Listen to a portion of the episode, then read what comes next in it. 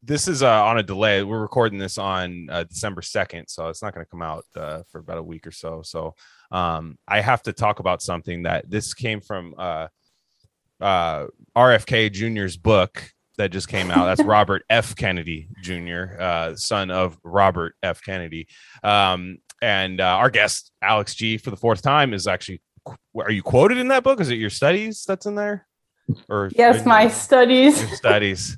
Oh yeah. Anything you write is a study to me, so I hate to break it to you. Yeah. Yeah, it's in the beginning, so just a few pages in, and I think it just references the first article I had in Tablet, the War on Reality. Okay. Did you get the call? Did they like? No. Be like, no, it just happened. That's cool. No, but it made me like uncomfortable reading. I think I told her. And Corey Morningstar told me like right at the same time you told me. I told first, though. It was me first. but yeah, it was like uncomfortable to read because it was like citing my name as some sort of like, well, you know. Shit. Yeah, it's all over now. Sometimes says the lockdowns were bad, so. Yeah, somebody must have been bad. And I'm like, yeah, somebody in Discord actually said that. They're like, dude, what the hell? Like, it's like right here. And like, you could tell they just bought it because you said it's at the beginning of the book. They were probably like page 3. Yeah. Like, there it is. Yeah, it's crazy. So this is part of the book. And this drove me nuts as I don't know. There's probably no other people that are as into sports and COVID as I am, but this is wild for anybody that can see this. This is Dr. Fauci's March Madness bracketology picks, and first off, if you don't put the seed numbers on the side, I don't know what to tell you. But he didn't put the actual seeds here. But I'm actually he had basically every big virus of I don't know the last 200 years on here. And what I found interesting about it's insane. So coronavirus, I'll spoil it here. Coronavirus goes to the finals and wins. It beats Ebola in the championship, which I'm actually unsure of how Ebola got this far, to be honest, because Ebola seems like they'd have a really good first game and then flame out after a while, you know. And it doesn't seem like they're like Oregon. They're like Oregon this year. Very Oregon. I totally agree. And then, I thought measles and measles gave coronavirus hell, but it wasn't enough.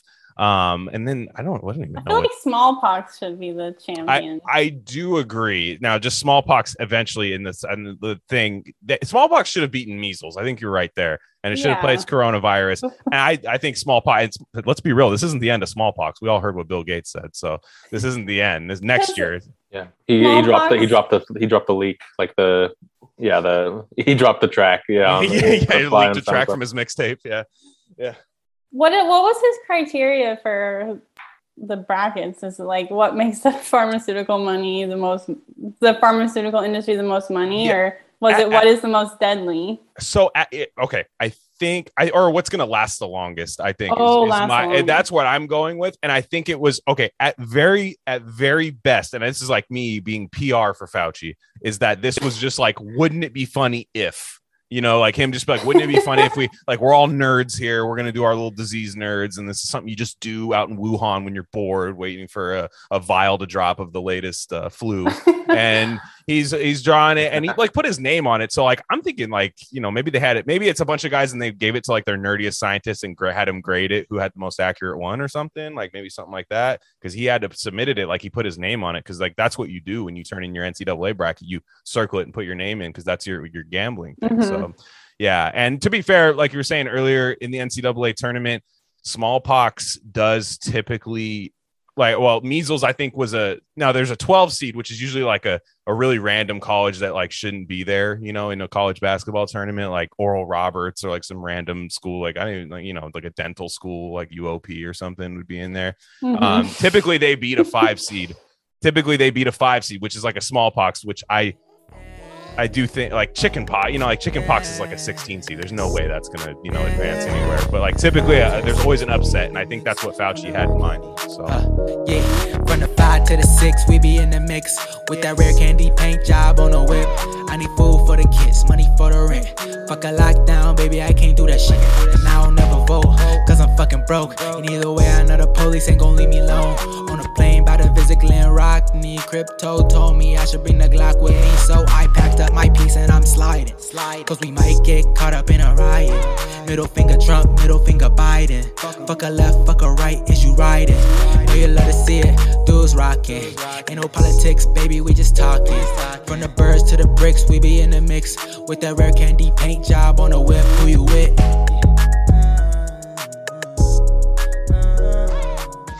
Was that there have to be a huge upset in there? Like, whoa, I can't believe they got this far. So thanks for letting me have the floor for that, guys. But we do have Alex G back for her fourth time. And I want to talk about your before we get started, your piece in Tablet, what they did to kids. And this is interesting because the first time we had you on, it was because you had just randomly, I saw an article floating out there and it was about just virtual learning, how harmful virtual learning has been. And it was something I hadn't thought about. But now this next one, it seems like it was almost a little more closer to home to you. Like it was more an anecdotal experience for you that you were pouring into this. Do I have that right?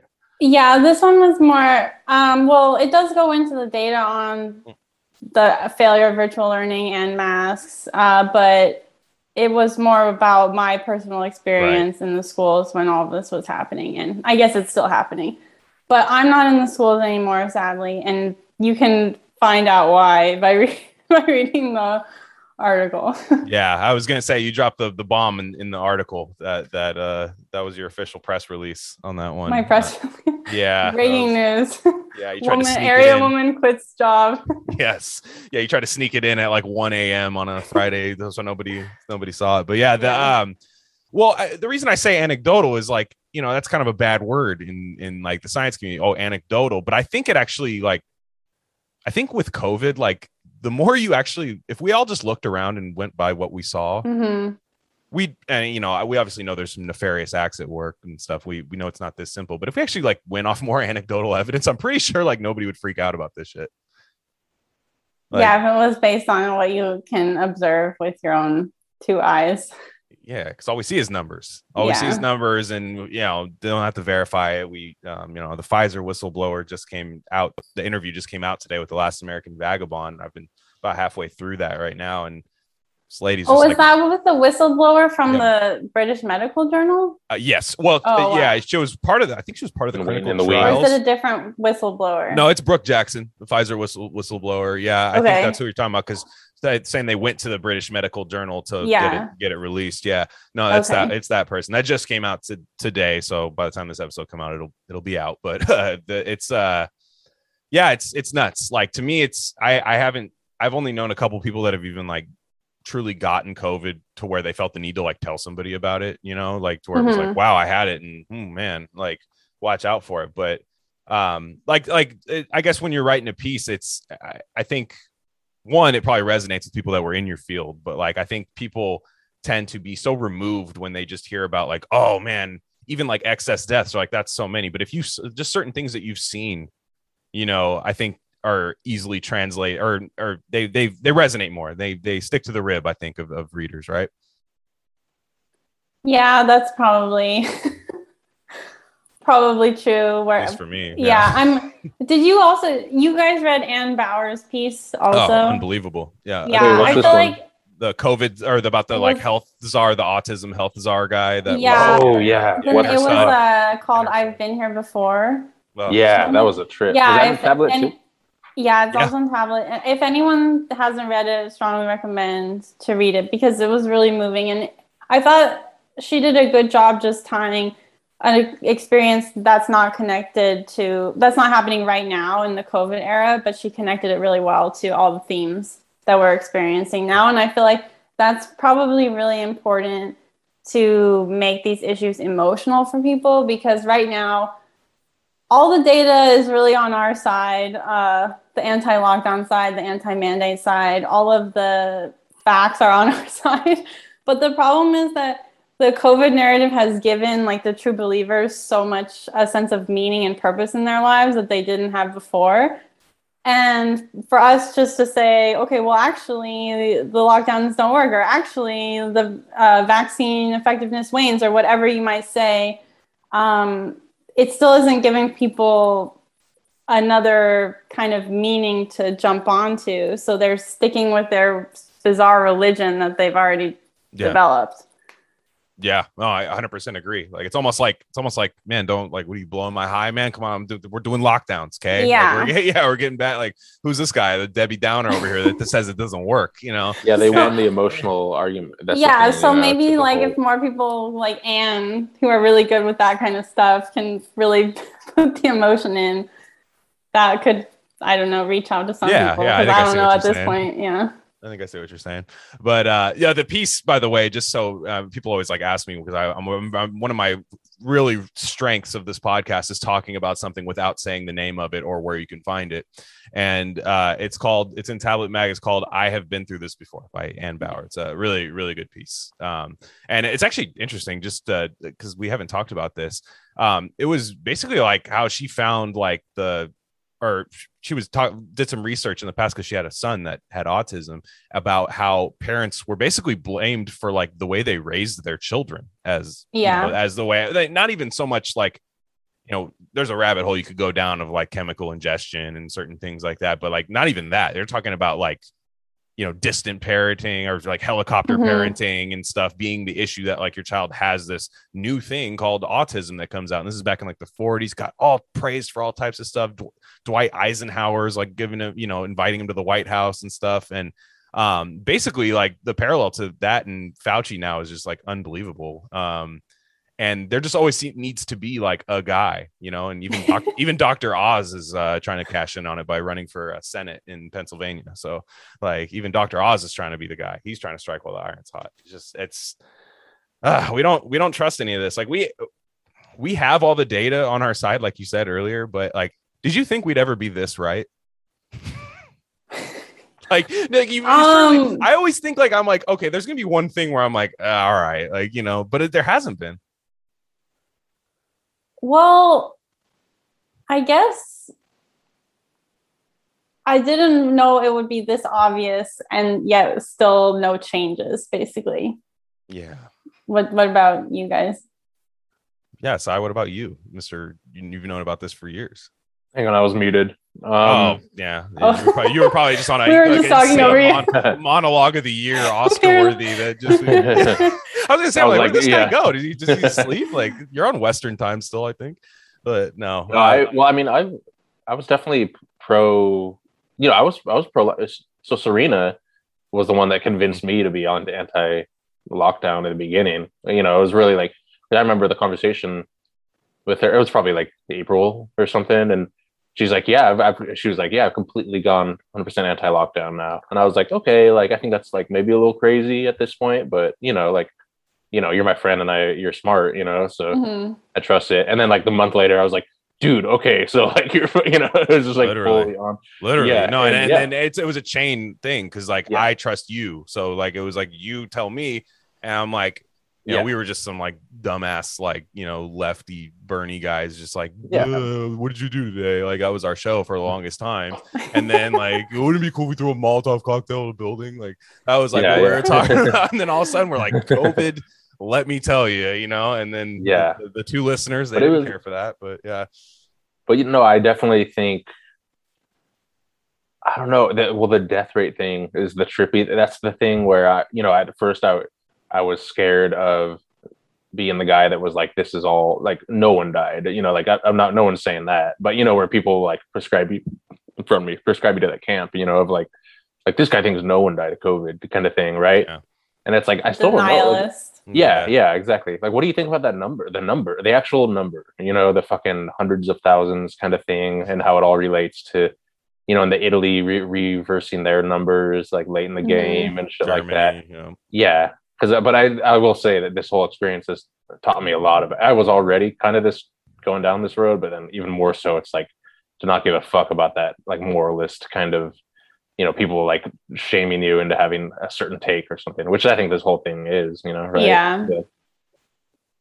I agree. And so, yeah, I was fine. I was just thinking, because we're talking about all the stuff that I remember I wanted to bring this up today, all the stuff that got memory hold from back then. It was just like the early treatment of it, and Alex and I talked about it a little bit, was like the early treatment of it, and like who knows what the actual number is of the deaths, but like also like will we ever be able to isolate like, hey, remdesivir might have destroyed your kidneys, you know, I who knows, like, you know, or the fact that, you know, ventilators were just, we need more of them, guys. They're working so well. Yeah, you know, like we need guys. Elon, come on, let's go. Ventilators killed people, like a lot of people. Well, I just laughed at the idea that like Elon, more ventilators because we are seeing great success. Like, you run a factory, you can build ventilators, right? The best thing he's ever done was tell people to fuck off for that. But but yeah, Alex, we want to expand on that, just like the early treatment getting memory hold.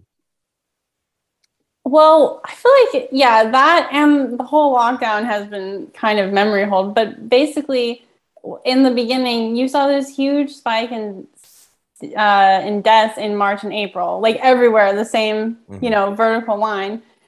And in hindsight, based on the statements that they were making, that at least in the U.S., hospitals and healthcare workers made, like, to the press, in the New York Times, in the Washington Post, many of those deaths were probably avoidable, and a lot of those deaths were caused by some of the practices they were using, specifically the ventilators, because they said on record that they like the ventilators because it's a closed system and it will prevent hospital staff from being exposed. So they were treating the virus like, I'm exposed, I die, basically. Yeah. And that was based on complete misinformation. Interesting. So it's like, we got to protect the nurses, guys.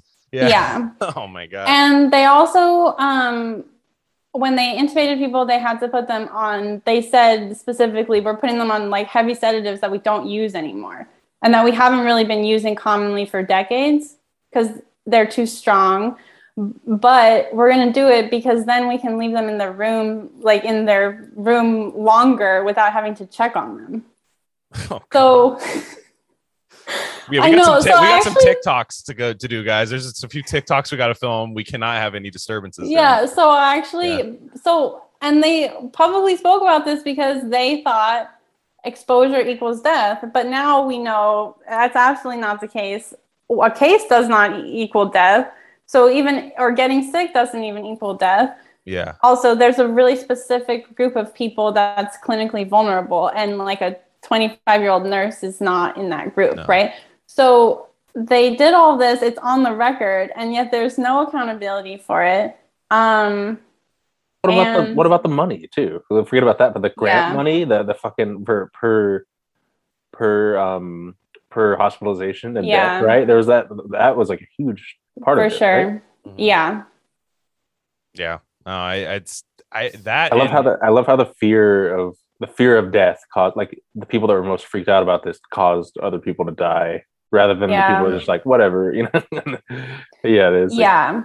And New York City was a big epicenter of this. And they also, in the beginning couple months, had way more young people dying of COVID because they would admit them in hospital and then most likely in poor neighborhoods just commit essentially malpractice / worse. So, but the other remdesivir, is that how you say that? Guys? I think it was the one they give you on admission, basically without even telling you, But yeah, apparently that one, like you said, also caused organ failure, and I think Fauci was super involved in pushing for that drug. So really reminiscent of AZT and what happened with that in the AIDS crisis and Fauci's involvement in that. Yeah. And they also really messed with the trials for it. And they basically gave people a placebo that was not a true placebo. And it's kind of a mess with that drug. And I believe they're still giving it to people in some places. It's also $3,120 per patient, by the way, the remdesivir. I'm sure it's unrelated and has nothing to do with why Fauci picked it, but unrelated. I wonder if he did a bracket for early treatment drugs too, but so the interesting thing though is, so despite this, in the beginning you had all these deaths that were not really caused by just the nature of the virus itself, but were manufactured by the hospital system. Plus the nursing homes, plus sending COVID positive patients to nursing homes. Plus there was that stuff, I don't know if it happened here, but in the UK, they were like giving people sedatives, old people sedatives to help them die while they were on ventilators. Yeah, they just were like, all right, we're just gonna kill you. Okay, so they had all these things going on, increasing the death rate in March and April of 2020. Mm-hmm. Yet now in 2021, we have more COVID deaths still somehow. Yeah. Yeah, it's weird. Maybe we could isolate a certain product that got introduced between those two times. I don't know. I mean, look, I'm a guy that calls articles and tablets studies. I don't know anything. So the thing with, yeah, what's going on there? There was this product. This is per Kathy Hochul, the governor of New York. It was a gift from God that was created. God created the scientists that made it. And you know, God's like, cut that out. Yeah. He's like, stop. Kathy. God's like, I'm on ivermectin right now. I was paid vacation that day when I created that. Got created, but exactly. I've been listening to this Pierre Corey podcast. He's IFLCCC. Yeah, but anyways, it's this gift, and what I find funny. And this is not going to make sense to people who are just casual listeners of the show and don't really, know a lot about like the deep inner workings of COVID discourse. And I'm glad most people don't, because it's a dark place sometimes. But the people that there's this weird take that I think is the least coherent take of any of this stuff is we killed people with lockdowns. We killed people with early treatment. We killed people in nursing homes. We did all this stuff. The number's way too high. But the vaccine works. Yeah. It works. And the numbers now are because people didn't get it. And the numbers are legit now. They're legit now, actually. So even then. And we need to get it. Get your third shot because the kids are suffering because of it. And it's not a coherent take. And people, I think, are just very scared to be just anti-vax. Just do it. You're already going to be labeled by anybody who loves the vaccine. Even that hedged bet that you made right there is already anti-vax. So just you're actually more, if you're closer to a centrist on this and you try and have a nuanced take, like a Brett Weinstein type of guy, is going to be more ravaged by the church than it's because he appears as one of them. He's like, I'm a rational guy. I promise. I like the other ones. Potential convert, and they will flame him harder. Versus us, we're just like they think we're a demon. They can demon. Please. I was really surprised. I was surprised. I don't mean to. I'm not criticizing anyone, but I was just surprised when so many people who knew lockdowns didn't make any sense ended up getting vaccinated, not because of a job, financial reason. But I think they really thought that they really wanted lockdowns to end. It was a horrible experience for them. And they thought that the vaccines were the ticket out. They really bought that line. So now I think it's hard even for people who know everything about the COVID data. Because they're once people, I don't know, because they got the shots, they don't want to disavow it. I don't know. Yeah. And that is a huge thing too. The people who already got it, it's very tough to just be like, you give up. You give up. I mean, why wouldn't you? You give up and you start saying things like, oh man, it ain't that bad. I'm here. We're talking. You know what I mean? You start saying things like that, and again, I don't fault the people who got it. I mean, you got it, whatever. But the idea that you're going to stay as militant against mandates after you already got it, I mean, we all know that's not true, right? It's that's human nature to not. It's as Sai says, sunk cost fallacy. It's not. Yeah. I mean, I think it's there. It's everyone's individual choice. So I respect everyone's individual choice. I think the thing is it shouldn't be seen necessarily the mandates as something really different from the lockdown. So we never would be here in the first place with so many people basically being pressured and coerced into taking a product that most of them don't need. If it hadn't been for this bizarre house arrest where you lost all of your regular rights of citizenship in the first place. So I think that also the thing with the vaccines is I feel like Berenson got so much crap from people, and he still does. But when he was on Twitter, and a lot of the things he said early on about potential failure and the data he was pointing to mm-hmm. is now like more and more accepted. Yeah. But he was martyred. Yeah. And now I think like the censorship is slightly changed, because now I see people saying a lot more things, yeah. more extreme than Berenson. And it's like fine, apparently. So because there's a new product. Yeah, maybe. I think it's because there's a booster now. I think it's like, yeah. I mean, that's what this is. And I don't know. I'm not even trying to like toot my own horn, but like for me, I'm not into like virology or anything like that. But I could tell the minute that this was coming out, because it is a flu. I mean, it is. It's clearly what it is.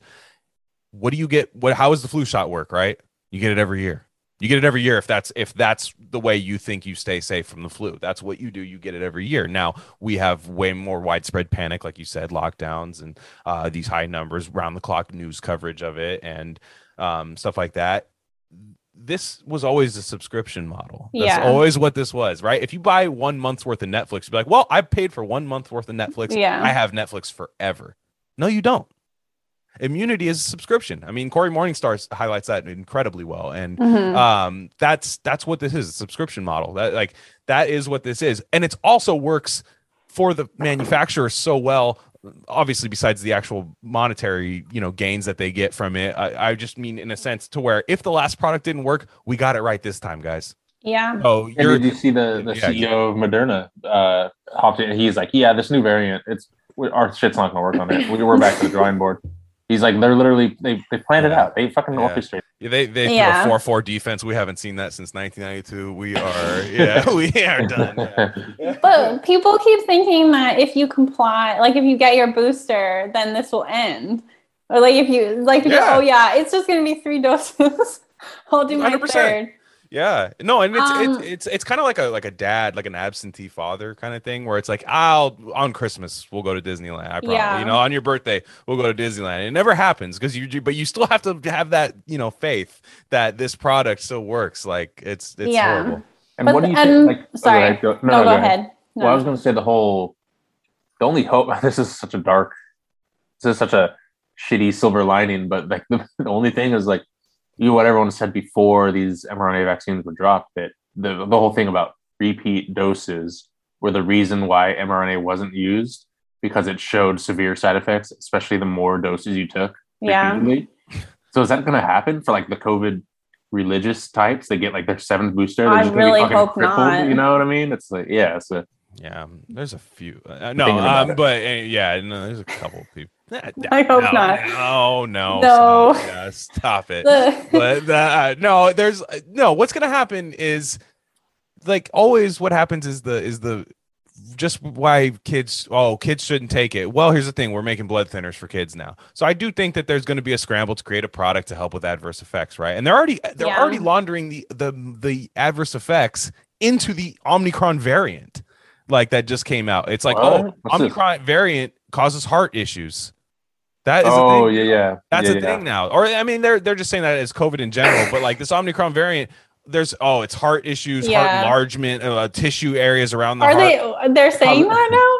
Yeah. Yeah. Let me see if I can collapse on the field. Yeah. No. So it's this thing. It's like, okay, it's not that our vaccine doesn't work. It's that there was a variant because of the anti-vaxxers that allows the variant to get around the vaccine, therefore causing adverse effects to people who are getting so it. Ridiculous. Yeah. So it's. I mean, it just defies all logic, and like the things that people say. It doesn't make any sense. It just makes no sense. Yeah, and it's okay to just say they don't work. Like that's my thing. Like it's clearly not working. Like Alex, like you said, it's not. Okay. You shouldn't have more. You shouldn't have more cases right now. You just shouldn't. I just don't understand. I just see so many people constantly referring well, we know the vaccines are highly effective, and also saying we know that the vaccines are holding up really well. And I'm so confused about what data they're pointing to. Mm-hmm. I seriously do not know what data they're pointing to. And the only thing I saw, I sent it to you, but it was the furry Moderna account.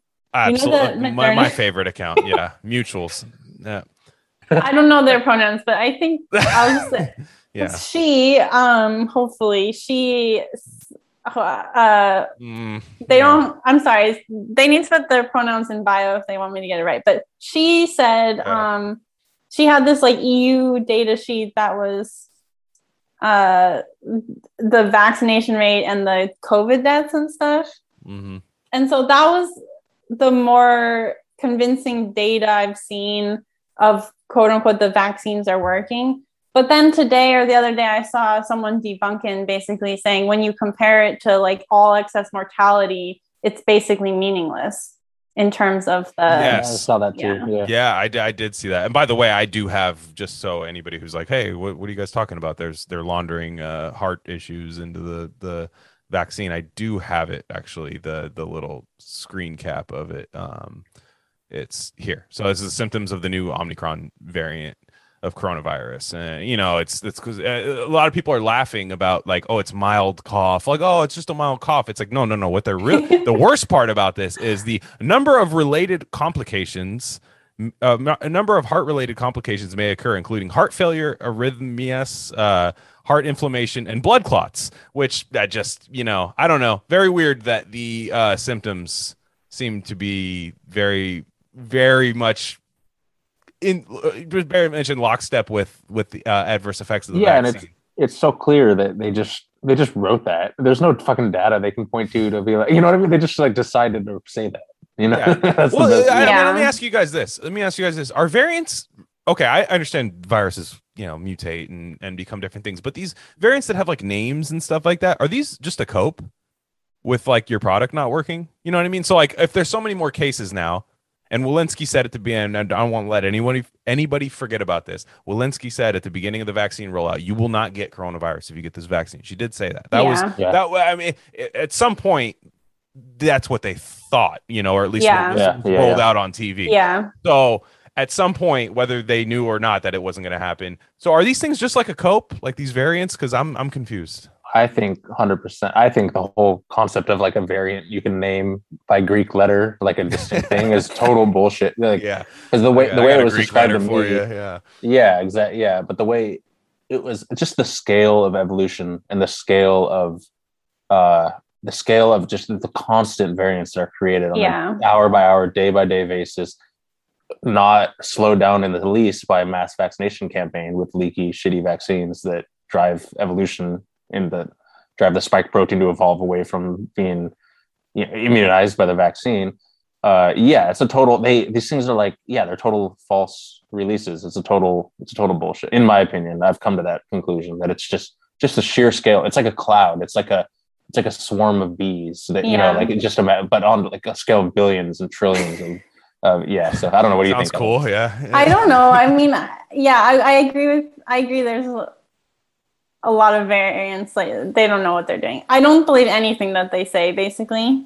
Ugh. So fair. Because of that, I don't believe their specific thing they have going on variants. But I think all the things that they say are symptomatic of the fact that they have their tools they're using, their like molecular biology tools are way more advanced than their conceptual understanding. Mm. So they will make like genetic codes on the computer and stuff, but they just don't even have a concept of, like, they don't have a theory about the coronavirus that makes any sense anyway.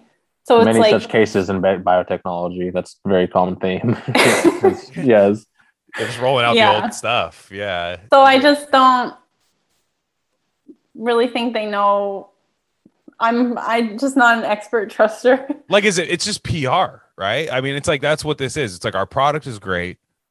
And even the people, like we were saying, people who are like, I know some people that haven't been vaccinated that I can tell deep down inside, wish there was a good one for this. You know what I mean? Like, wish there was a good vaccine for this to say like, oh man, like this one's good. Like, no, Novavax is coming out pretty soon as far as like I expect that to maybe get FDA approval. And that's one that apparently is not spike protein. It doesn't go off of spike protein. It's like the actual virus and like the old school old fashioned vaccine.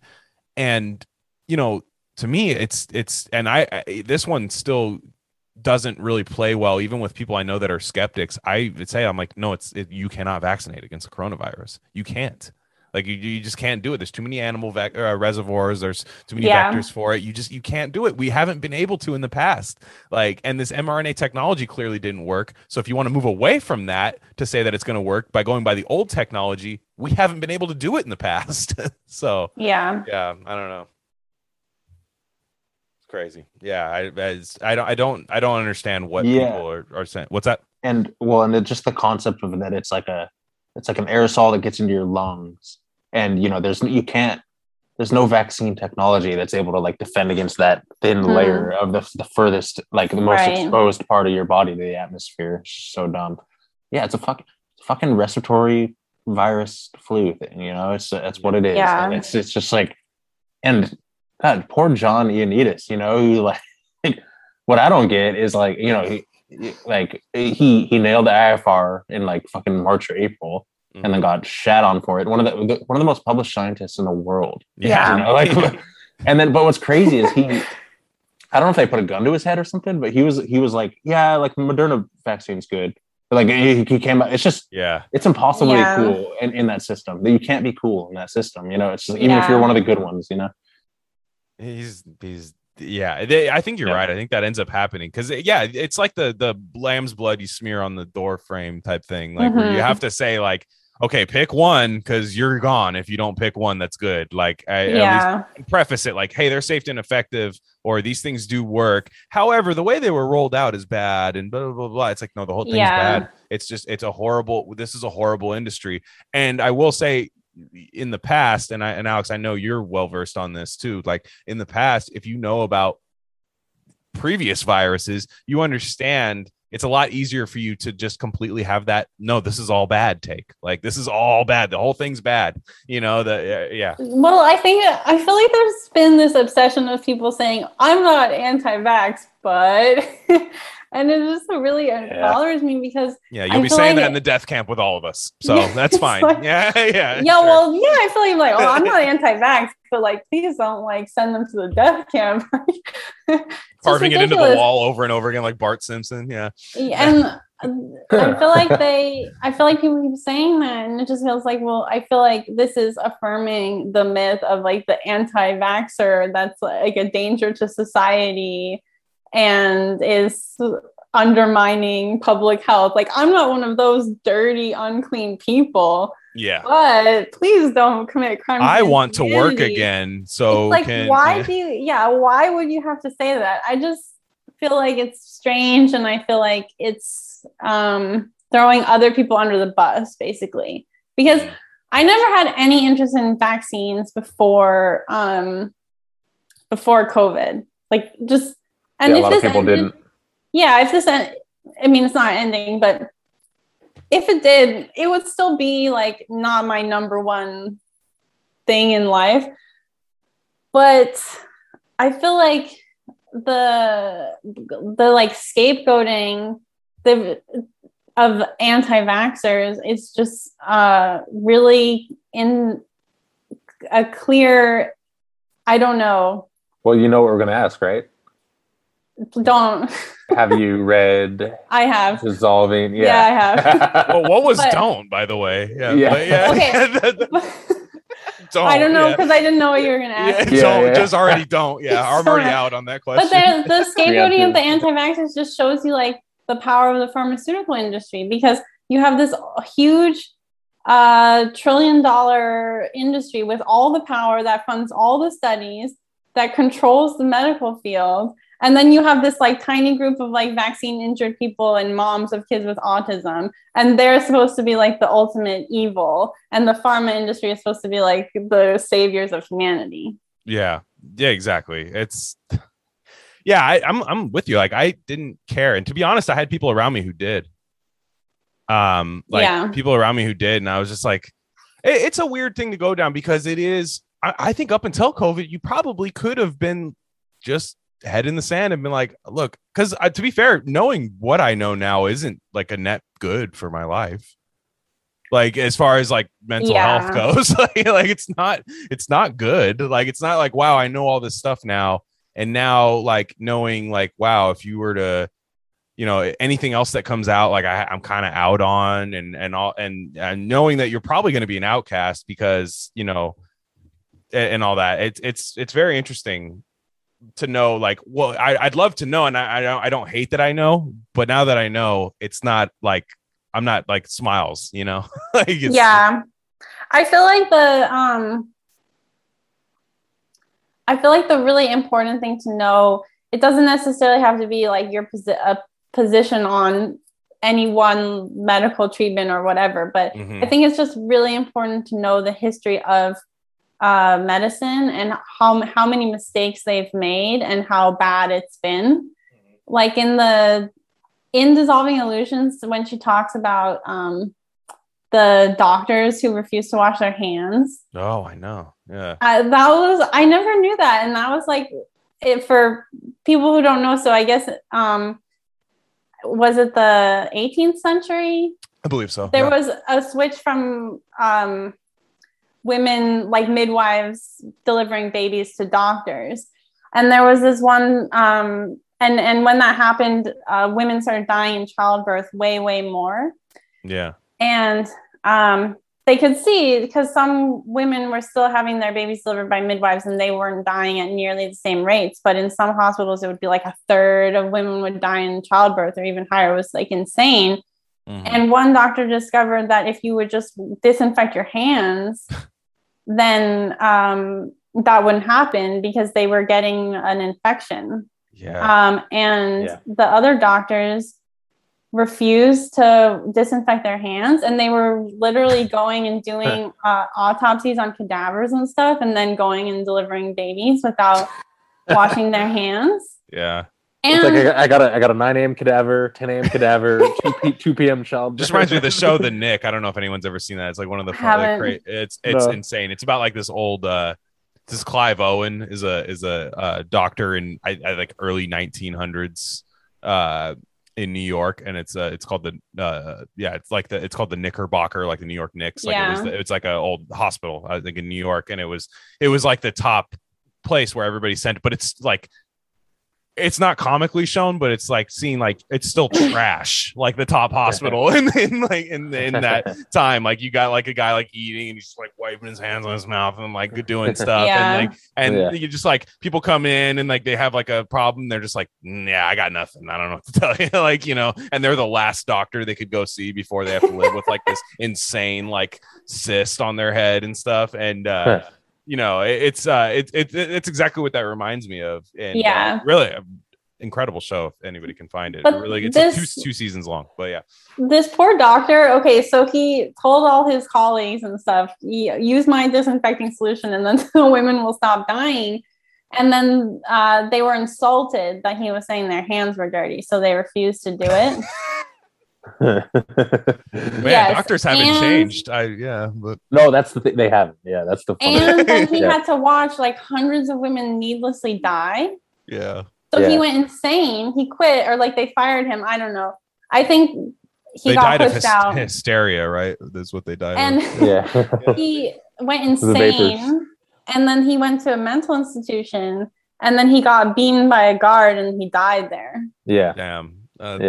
Carrie Mullis almost kind of what's that? But I just think that it really illustrates some of the history of the medical profession. And the thing with medicine is like we depend on doctors, we depend on the health field to take care of us. We all need healthcare, and our life and our health is our most precious, you know, asset or whatever, and it's all there is. So we're completely dependent. So then horrible things can go wrong because of how much power and control this industry can have, or this field can have. Yeah. Oh, yeah. Yeah. It's like, okay. And let's be real. Like doctors are, I don't know. This is kind of a big brain thing. It's probably, I don't have anything to back it up, but like doctors seem like one of those professions where it's like, My grandfather was a doctor. My great grandfather was a doctor. Mm-hmm. His great grandfather was a doctor. And, you know, it seems like one of those things, like a cop, or, you know, just, it's just a trade in the family. And, you know, it just seems like we have the same, like, pompous guys, you know, like the same, you know. And then you do have some good ones, like I actually think in that show, The Nick, a guy was trying to sell, like, anesthetics, and they were like, nah, you know what I mean? Like, they're the guy, they're like, come on, antiseptics. Like, he was like, what? Like, yeah. And, like, oh, well, it was, and, you know, in that show, they were talking about treating literally everything was treated with, like, cocaine and stuff, and like legit, like, medical grade, not even medical grade, but just, like, liquid cocaine and stuff like that. So that's actually funny. I'd be interested to see how that show was made and what books that guy read to make it, because it's pretty on point. But to pivot from this, I had a lot of people think COVID's over, you know, like, and, you know, it does in America. I will say this, in America, like, it does feel like it's at a bit of a, like, almost like a stalemate, I will say, like, where, you know, Biden comes today, hey, I got these crazy talking points or these crazy things that are coming out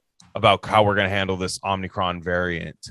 And then he comes out and he basically is like, masks on the plane, you know, and it's okay. I thought he was going to drop some insane mandate. His mandate doesn't really look like it's going to stick, at least in federally, it's dead, in my opinion. But, you know, maybe some states might use it as a signal. You know, I try to implement it, but even then, I know the way OSHA works, they're not going to be able to enforce that. Unfortunately for the employers, good for us. But some people think COVID's dead, right? And that maybe it's time to move on from there. Now, in other countries, it absolutely is not dead. Germany and Austria. Now, those countries may sound familiar to you guys, like Troy McClure, you know, type situation. You may remember me from such films as The Holocaust. And late 1930s, if you haven't read it, read up on it. There's some stuff that happened. It's real bad. These countries, the same countries, are doing the same Nazi stuff right now. And Alex, I didn't know about that until you brought it to my attention. So if you want to expand on that. Okay, well, people get mad when people talk about the... I don't know if people still get mad about this, but they get mad about it, right? When you compare what's happening now to anything related to Nazi Germany or the Holocaust, right? Yeah. Okay, but I feel like, what's the point of saying never again, never forget, if you forget, or if you're, like, not allowed to make a clear comparison? They're literally having, like, police go check people's papers and saying, like, this minority of people is going to be excluded from public life. It's they're dirty and unclean. Yeah. And I just feel like, I don't know, this doesn't feel good, because, I mean, some of the history of what happened with anti-Semitism, they were pushing Jewish people into ghettos because they were saying they were spreading typhus. Yeah. So I just feel like there's these really clear historical parallels, and you have then at the same time people saying, like, that's offensive to say, but I don't know. And it's just so clear it's on the wrong side of history, which is the most pertinent part. It's just going to age like fucking milk, you know? Yeah. And and not to pivot too early, if we want to keep talking about Austria and Germany. Well, I do. That's where I'm going. But can we talk? Well, I want to talk about Australia and Claire Lemon too. Well, all those, all of them, dude. Yeah. Exactly. I feel almost sorry for her, because what is she's happening? Like in denial. What is going on? I don't. It's crazy. Denial. How much? What is the salary for being in denial? But no, I don't know her. It's weird. She's like, punting her whole brand. That's crazy. And even the people who, like, didn't see it coming are my favorite. Like Jordan Peterson. I can't stand him. And I've been, like, a guy who, like, I don't see the evil in Jordan Peterson at all, but I see the naivety in Jordan Peterson. Everything's cultural Marxism. Everything's cultural Marxism. And to him, Marxism is communism, is austerity, is bread lines and all that stuff. So literally the one thing that you could say would be, like, legit cultural Marxism in his thing is, like, you have to stay in your, especially where he's at in Canada. Oh my God. Exactly. You know, like, what's happening. He's just like, I had no idea. And it's, no, like, the intellectual dark web kind of failed. Suck, dude. Yeah, okay. Yeah. And also, like, Rogan gets a lot of credit right now for saying good stuff. Okay. Yeah. Careful. And I really like Joe Rogan, but no, yeah. In the beginning, he did fearmonger on COVID. Okay, I got you know what's crazy? Him and Jamie test for COVID every single day. No. Yeah. They but literally, that's a celebrity thing probably, though. And right? Andrew Scholes tried to bring like his crew into podcasts with him, and they're like they were like, no, COVID can't. Dude, they take it way more seriously than they let on, dude. Oh. They take it. Yeah, it's fucking funny. And I gotta say, I was actually today I listened because I was like bored at work. I was listening to more recent Rogan, and then I bumped one from 5 years ago with Rupert Sheldrake, who's one of my favorite scientific thinkers. And man, it's like, I love Rogan too. Like, not to hate on that guy, but man, he was like on fire 5 years ago, and today it's just like, fuck, sounds like it sucks. It's a Spotify thing, whatever. I'm not trying to go down that rabbit hole, but yeah, him and Jamie test for COVID every single day. So it's like it's fucking, they're fucking low key on that. You have the number one platform. You could just be like, look, man, you either want to come in here and raw dog it or not. Like, you know exactly, what I mean? Like, dude. Like, we're coughing. Yeah, we come in here. Robert Downey Jr. Like. That's yeah, dude. Robert Downey Jr.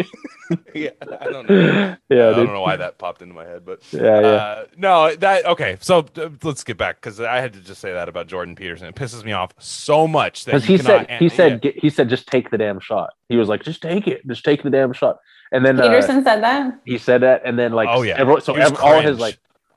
you know, because he does have some like based fans that are like they have principles and they're like wait he got pushed back they're like fuck you, like I think for myself. This is cultural Marxism, Jordan. I thought I listened to your 97 exactly, paid lectures about this. Exactly.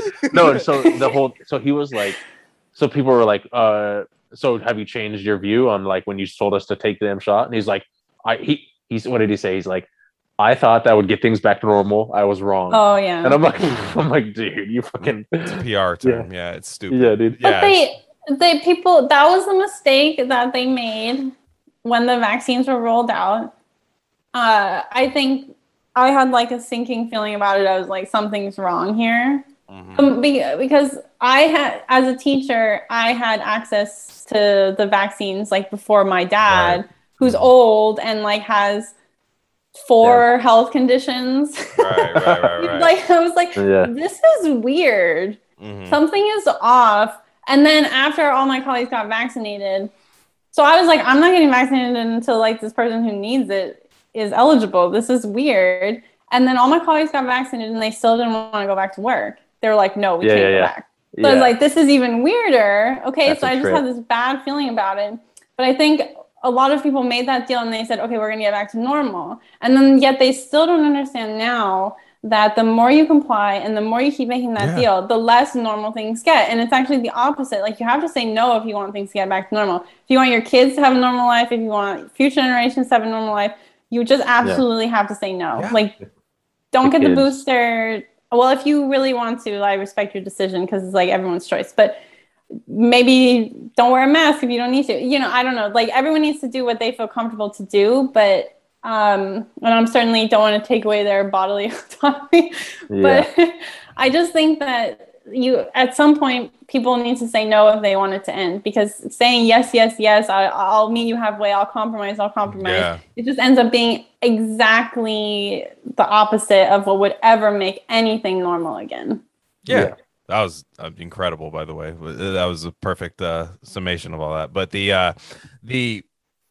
exactly, like I think it's really getting back to Australia, Germany, and all that stuff. Australia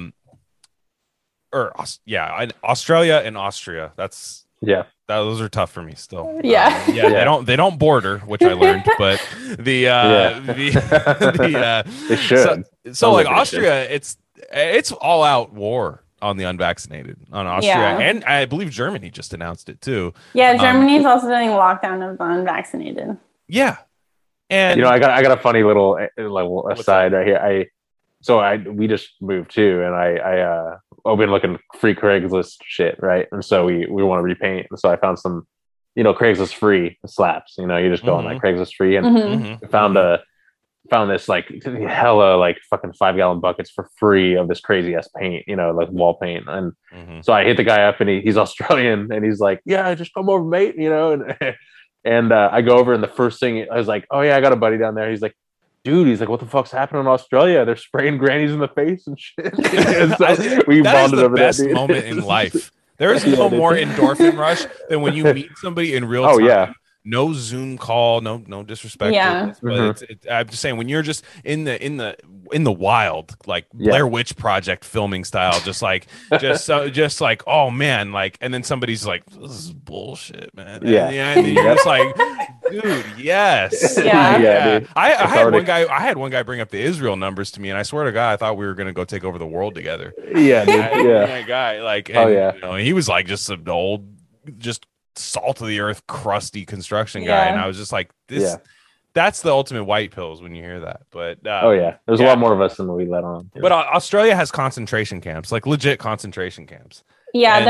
Yeah, And Claire Lemon, I'd hate to bring her up again, but she posted like these like four like Pilates workout girls like in like Australia concentration camps, and she's like, I don't understand what the problem is. And like, it's like Australia is on the record of paying influencers, which is probably what's happening in that scenario. I'll say it, and then nobody else has to 100%. That. But 100%. Like that's probably what's happening in that post. But it's funny. And like, then all of a sudden I saw this clip today of like a guy like getting detained after fleeing a concentration camp. And then a guy or a lady that was on the Unheard, which you were on, I believe, Alex, because I recognized the guy that was interviewing. I was like, oh, I think that was the guy. That was he was on there, and he was interviewing this lady who like never tested positive. Yeah, it was just like a suspicion that she did. Yeah, because she was in contact with someone who tested positive. It was a close contact case. Actually, every person I've heard, that the three that tried to escape and her and like every other anecdote, they've all tested negative. That's the funniest fucking thing. It's not even people testing positive. This won't end. It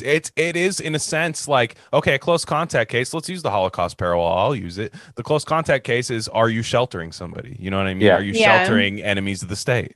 You know, and it's you are basically sick until proven healthy, and it's who's gonna be our Aunt Frank, damn it. Who's gonna be our, well, the thing with the Holocaust stuff is like, it's not this doesn't need to be like, oh, we're in like 1944 right now. This is just could be 1934. Like, things are moving, things are getting set up. That's the problem. Like, we're taking steps in the wrong direction. So people are like, they're taking steps in the wrong direction. You're detaining people for no reason other than the suspicion of like having a virus that they don't have. You're taking away like the most fundamental legal rights that people are supposed to have in a liberal democratic society. And it's okay because like there's someone's tanning out on their quarantine porch. And they're hot. They're like, they're good looking or whatever. I saw someone say something like she's failing to recognize that in 2021 that would be exactly how they set up the concentration camps. It's like fire festival type of influencer. That is like fire fest. Selling it to the public. I love the idea if it was an ugly person too. They'd be like, wow, that looks rough. God, what is wrong with that? And I love the voluntary internment camp surrounded by barbed wire, where if you leave, they come and chase you down. It's so great. Dude, what the fuck? Close contact. We got close contact. Talking about this right now, dude. Like, what is happening? It's crazy. And like, I will say this. Like, okay, it's not that is not happening here. It's not happening here in America. Like, I God bless America. I was gonna say that. I was gonna do some real cringe patriotism right now. But like, it's the best country on earth. Like, I hate to break it to you. Like, it sucks. Like, I'm allowed to go to. To go to my grocery store, roll my eyes and be like, this is stupid, and buy all this stuff and go, and it sucks. I saw a lady wearing I don't know if anybody knows what a half face respirator is. It's like, so you get the full face one, which is like the insane, like biohazard thing, but the half face one is the one that's just like that with the two little puffy things on it. She had half face respirators at Whole Foods, which if it was going to be anywhere. And half foods. And she had that, but she had a surgical mask over the two things. Just in case. Just in case. She didn't get a fit test like in construction where they blow. I was like, and then behind her, two unmasked chads in the store. Dude. And this is in the Bay Area. Yeah. I'm not masked at all. And they're just looking around like, why is everyone looking at it? Like, it was insane. They must have been from out of town. Because it was like, even me, as red-pilled as I am, I looked, I was like, are you fucking serious, dude? Like, I looked at him like that, like, like, dude. Like, I was like looking at the guy, like, do you know what's going on? And, well, that's the funniest thing is like, I always comply with the mask shit. I never don't comply. I'm not that guy, which is kind of, I'm like, why aren't I? You know, it's kind of, it's fucking weird when you think about it, you know, it's like, you know, you're in the Bay, I'm in Portland.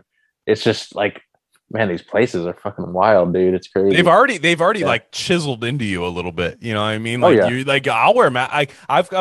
My hedge now is like, as long as I don't take a vaccine, I will wear a mask for the rest of my life. And like that, and I hate that. That's like hate that. That's where that is. But like I will, because I'm very much more vaccine deranged than I am mask deranged. Like it just is. Like that's the next level. But it's a hedge. Yeah. Why am I making that hedge? Yeah. Like, why am I doing that? And well, the mask is a gateway to the vaccine, because the mask is the first marijuana. Thing, like, yeah. Yeah. Because the mask was like, you don't control your body. You don't control what's on your body. Your breathing orifices belong to the state. Yeah. So that was, I don't know, that the mask mandates were always like the step to the vaccine. Absolutely. Yeah. Absolutely. Yeah. No, absolutely. Yeah. It's just funny, the psychology of like how I operate in real time versus how I operate like on a podcast, you know, and how I operate. Well, it's like you can't hear. I mean, did they let those guys shop in the store in the whole thing? There was like a little hang up behind the plexiglass at the Whole Foods, like another thing that works great. Another thing.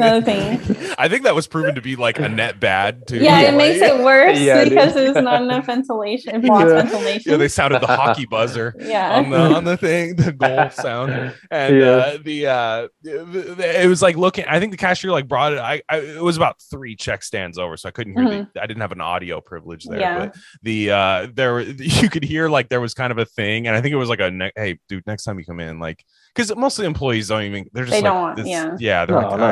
they don't want trouble, but they also like are like they don't believe that they are being murdered at the moment.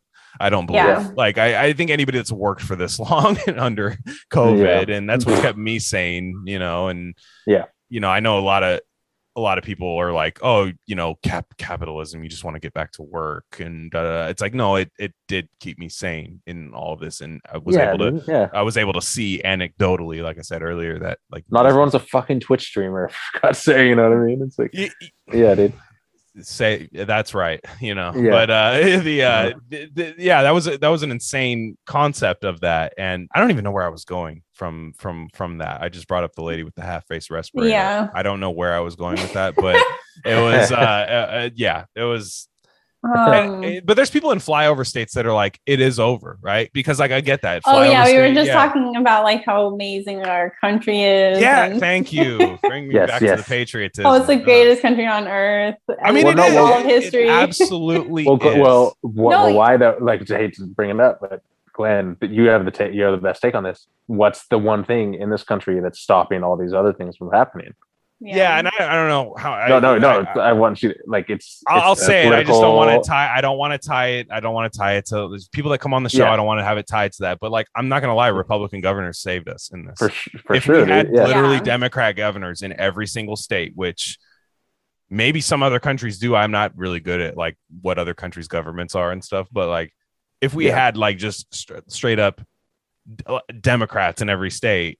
And, you know, I saw our good friend Bog Beef getting a little tiff today over you know, he made a very funny Andrew Gillum joke that maybe Andrew Gillum saved us from a lot of things from happening by, you know, he was the guy who was going to be in charge of Florida. But now that he had a little whoopsie daisy down in Florida and then all of a sudden we have DeSantis.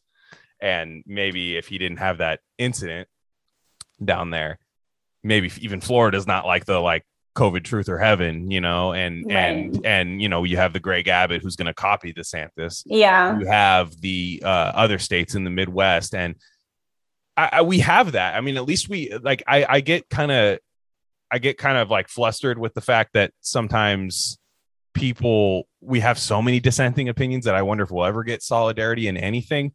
But at the same time, those dissenting opinions, man, like that saved us. I mean, how did it not? Yeah. It's the only reason we're not Australia, right? I mean, it's like, I mean, like the states' rights and federalism really saved us.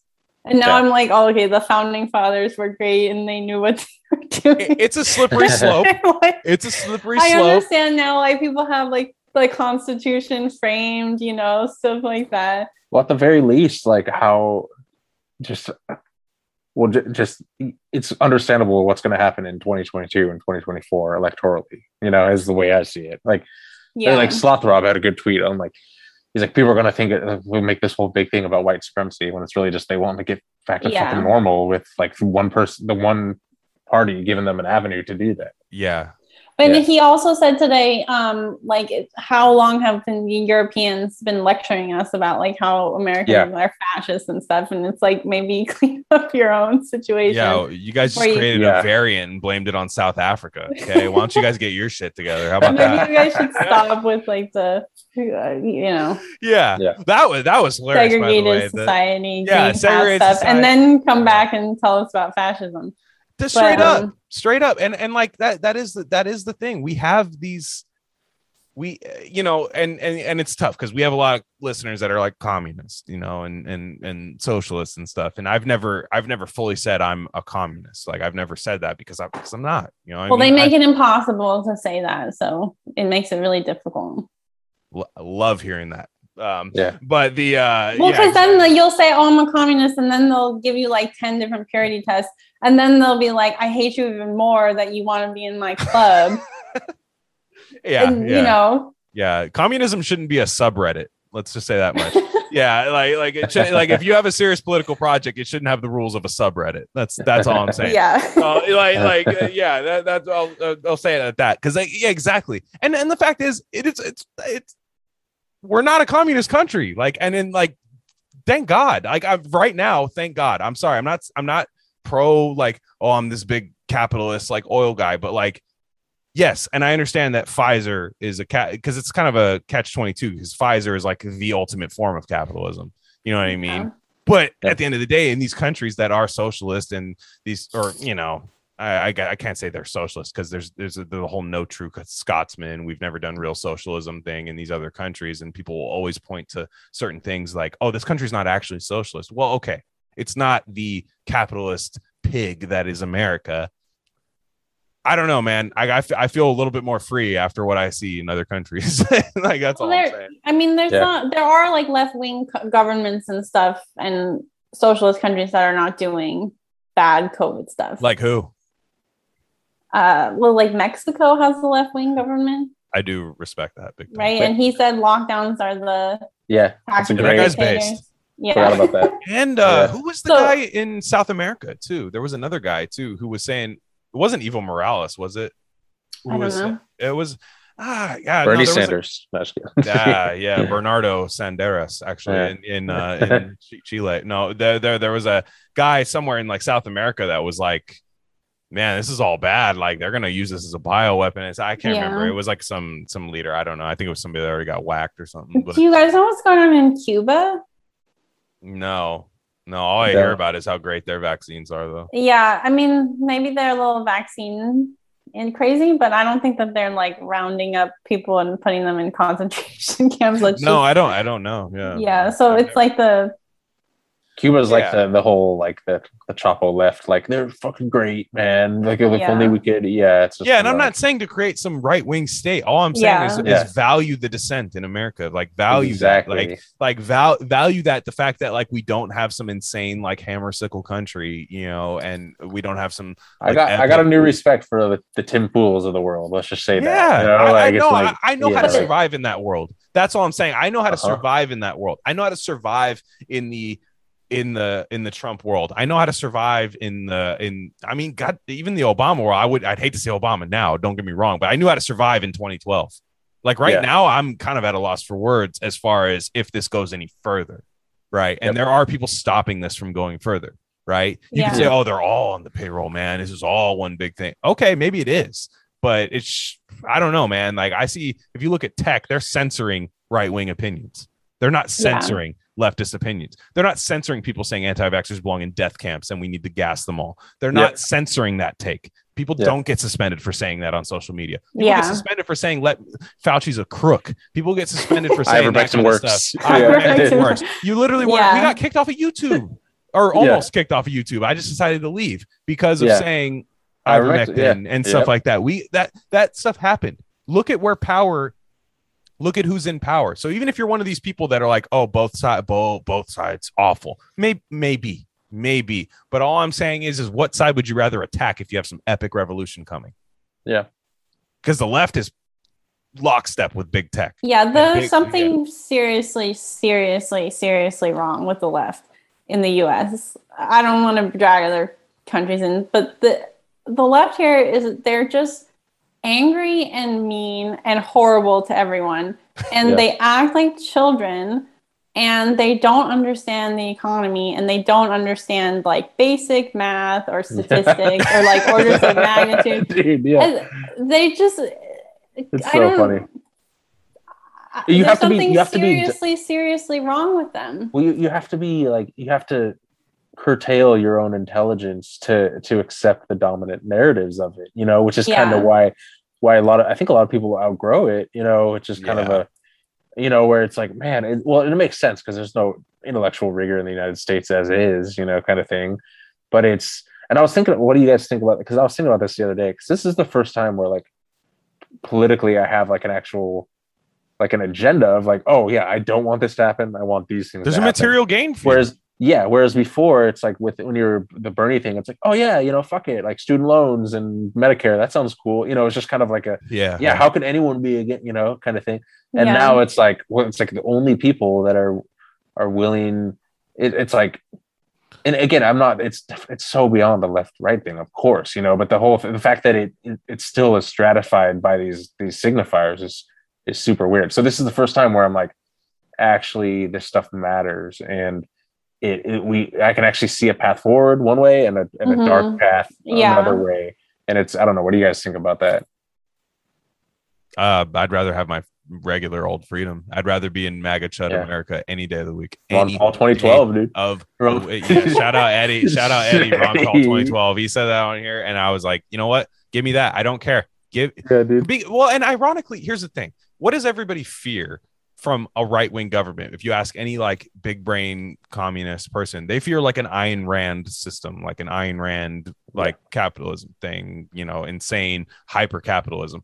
What is like everything that's going on right now that is being promoted by I won't say leftists, but like Democrat politicians, sure, let's say that, but leftists though. Yeah, and leftists. Gig economy, Amazon, all that stuff. That is all straight out of like Atlas Shrugged. All that kind of stuff is all this like subscription model, pay as you go, do all this stuff, pay for your freedom and all that stuff. We're headed towards a great reset. That's why you see cities burning all the time. We're headed towards that, right? And I do think it's okay to be a little reactionary in that sense and be like, hey, what if can I just have 2004 back? You know what I mean? Like I think that's okay. The problem I would say is I just don't think that we can get the past back. I feel like I kind of at a point where I feel like we have to accept like we're going through something crazy and we just need to like get to the other side of it and hope that like it's not like hope we get what we want on the other side, but we can't go back you know, like a lot of the IDW people and stuff, what they're saying is basically like, let's just go back to the 90s and it'll all be great. And then we'll start this cycle over, you know? And we can't start, I don't want to start the cycle over, first of all. And also, I just think it seems impossible to reset it because the more time goes on, we were talking about stuff getting memory hold, but it's hard to even remember like the way the old life was before. You do anything for 2 years, you'll do it for the rest of your life. Yeah. So I just think that, yeah, they're not serious. It's funny. For as serious as they pretend to be, the IDW, they're just not serious about. It's too intellectual. They drop the I. How about that? Yeah. To just be the dark web, and we're based. You know what I mean? Like intellectual is what ruins them. Like it's just I have to find this. I have to higher learning in America it bends left, right? Can we agree with that? So you're adding the intellectual dark web. You're just adding left wing to that. Essentially I don't know, that's just the way I look at stuff, and I agree, like we can't return to it. I don't believe in like the full-on like let's literally teleport back to where I have a the Verizon chocolate phone. Like I'm not trying to do that. I agree with that. I just mean a little bit culturally. A little bit, because I do think people still have that in their brains. Like if you ask most working people, they have like their same cultural beliefs from 2004. You know what I mean? Like for the most part, I some people, the more academic you go, the more intellectual you go, I should say, you might start adopting a little 2021. But to me, it's like you said earlier, draw a line. I'm not doing this. I'm not doing that. Yeah. That is the return part to me. I'm not doing this. No. I'm not rolling with this. And I'm not going to hedge on that bet either. I'm not going to take a diet soda version of what you're saying. Cause if you know anything about diet soda, it's the worst for you actually. But you ever run into someone that like legit drinks diet soda? You're just like, you run into them, you fall down cause they're bigger than everyone else. Yeah. But anyways, yeah, exactly. You just it's having a set belief. Like, no. You know what? We're doing fine with this. It's not a teleport back. I'm Don Draper smoking cigars in my little study in my house. Like, no, I agree. There's certain things like we're not going to be able to return to. There's certain things we're going to have to accept. But I don't think it's any of this. Mm-hmm. I don't think it's any of these COVID measures. I don't think that's any of that. And when I say return, let's return to 2015. I don't care, and people go, well, 2015, we had imperialism. Okay. We still have imperialism. That's the thing. I'm just like, all right. I'm not pro it, but God damn, it's not, I can't do anything about that. Exactly. There's no opposition to that. There are opposition to people who allow me. There's one party that is allowing me to go outside when there's one party that's allowing that probably prefers if I don't. That's the thing. And both parties are imperialists. Exactly. So I'm just focusing on the one difference. I got my microscope out. I'm just going through all these lenses and I go, wow, there's differences between this one thing. Yeah. Well, that's what these guys are an expert. They find that one buzzword like imperialism or whatever that isn't, real, but also nebulous and kind of can just be used as like a little trump. It's like that Uno switch card, It's that trump card where you're just like, bam. And it's like, like you said, I want to be able to go outside. Like, and there's other fucking shit. Leb's got that draw four for you. They're exactly. Dude. Bam. Yeah. I was one away from the Uno. Yeah. The imperialism thing kind of reminds me of you guys. People are still pushing the vaccine apartheid takes. Oh, God. That are like. I'm glad you brought that up because I wanted to bring that up earlier.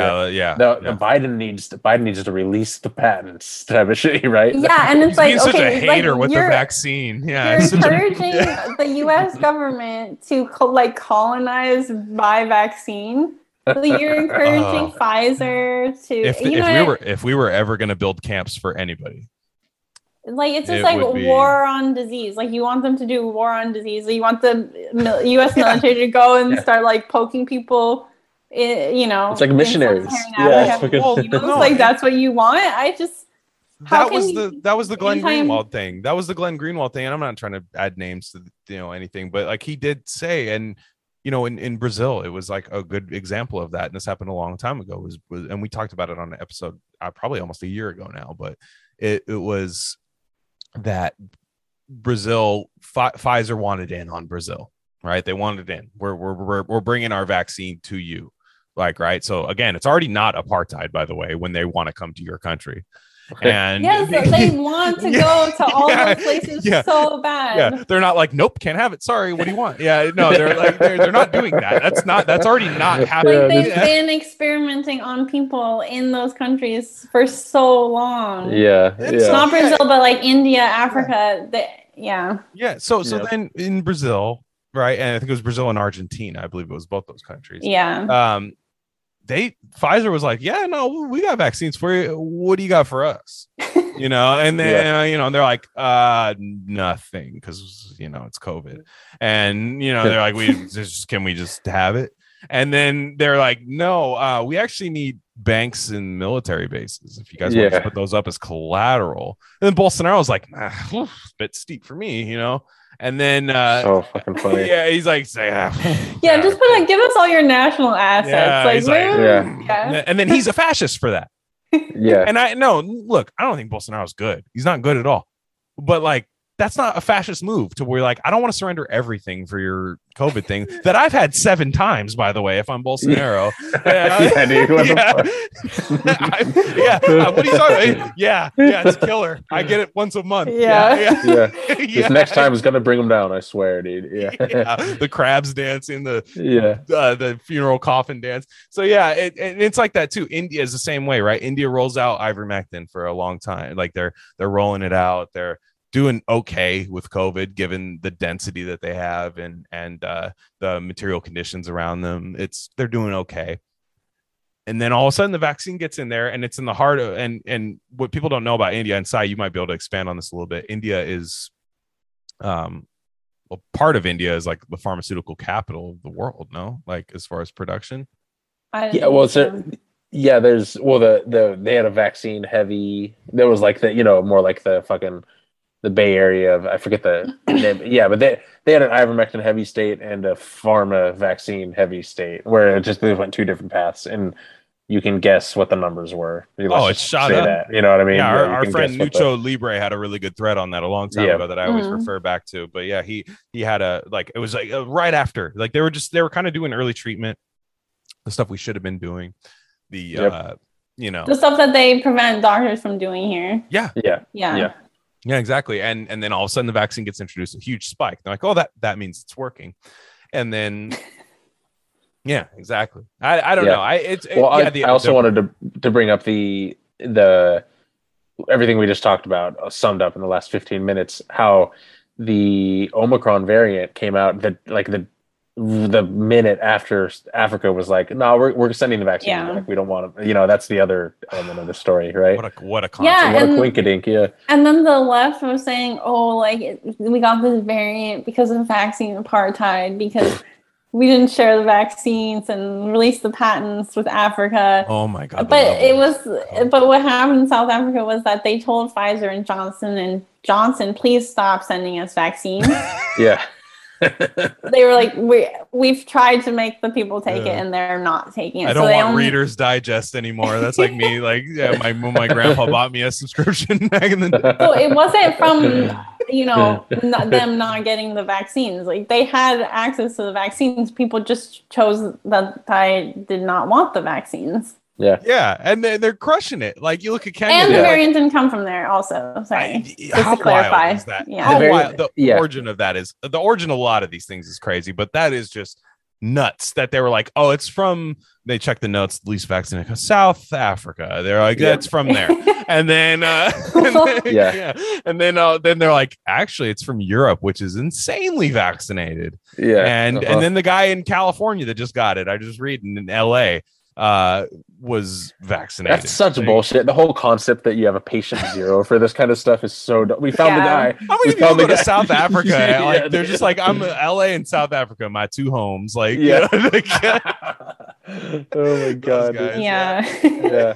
Yeah, so funny. But yeah, I don't know. These things are insane. Like, we have, first off, Africa has handled this beautifully, by the way. And there's the whole smear campaign on Africa that it is not. Tanzania, dude. Yeah, I mean, we beat Tanzania to a drum. I love John Magafuli. He was had the best COVID response out of anybody of all time. And, too good, if you ask some people. And then, you know, they bring in the lady who gets the vaccine on live television. Yeah. And then then here we are. And then I believe they appointed Tony Blair as the COVID czar of that part of Africa. So that's beautiful. So I'm sure he's going to handle it really well. And but yeah, like, Africa handled it really well. This whole apartheid thing is, anybody who wants a Pfizer product can get it. Pfizer is glad to come to your country and take it over, right? They're glad to do it. It's like the mob. The mob's always glad to do business with you, right? The mob is down to take over your business. However, do you want to pay the mob price? You don't know that. Is it worth it to pay the mob price? Is the emergency that high? Is it that level? Is it level orange or whatever, terror level orange? Do you want to pay that mob price? Some countries decided no, and that's probably the right move. And that's insane. Yeah, I don't know. Yeah, but well, we've kept Alex all night, so that's I think that's good for us. And Alex, I appreciate you joining us. This is episode thank you for having me. Yeah, no, always a pleasure. Literally anytime. First guest ever, fourth guest this time. That's always good. And so you're writing for Tablet. It seems like monthly. Or is it monthly? Monthly column in Tablet. Damn, that's rad. So good. Not bad for a Zionist magazine, as I've heard. Not bad. That's a great call. They've been putting out nothing but like just insanely good COVID content, as good as any like semi-major publication has been doing, and people are just like Israel. Like, is that what like the left? Is that what the left is saying? Sure, there was a certain guy from a certain very popular Irony Left podcast that was saying that it's a Zionist podcast. However, he doesn't believe the Israel numbers. So, but Okay, he's kind of funny because he said something like, "Well, I like how you know who I'm talking about." I don't want to get into It's a guy, just a guy. Just a random guy. He just some guy I stumbled upon, and he just doesn't believe the Israel numbers, but the Tablet is pro-Israel. So, anyways. Follow her at Galaxy Brain. Spell the middle of Galaxy like Alex, and you will get to, and then Brane, I believe. I think I've learned that by now how to spell that. So, and then we're Rare Candy. We're just a fun little podcast. We don't mean any harm, and we're dangerous, dangerous anti-vaxxers. Yeah, it's weird, man. Like it's weird. I don't know. People just like people don't know what to do with us, man. Like they're like, yeah, they're just so normal, but like they're not, you know. Yeah. Like I feel like there's people like I want to just like ruin these guys' lives, and maybe that's coming. But like they're like I want to ruin these guys' lives, but man, like they're so like I don't know, it's different. Like who are you, you know, type thing. And you follow us. We're at Rare Candy Pod One. I'm at Glenn Rockney. He's at Crypto Psy. Everybody have a safe week. Again, this was recorded on December 2nd. So if any insane COVID thing happened after December 2nd, we didn't get to it. I'm sorry. So appreciate you guys. Everybody have a safe week.